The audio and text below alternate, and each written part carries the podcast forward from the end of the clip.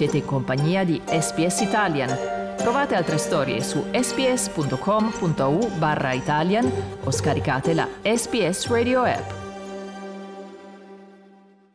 Secondo l'Asylum Seeker Resource Center, il caso Busciani mostra che esiste l'opportunità per reinsediare persone in Nuova Zelanda.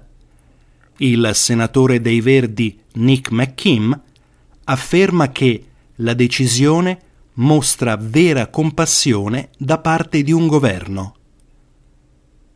Il Ministero dell'Immigrazione in Nuova Zelanda afferma che Busciani è stato riconosciuto come rifugiato ai sensi della Convenzione del 1951 relativa allo status dei rifugiati e al suo protocollo del 1967.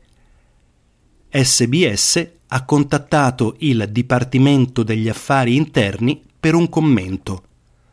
Busciani sta attualmente collaborando con l'Università di Canterbury e ha intenzione di continuare a scrivere.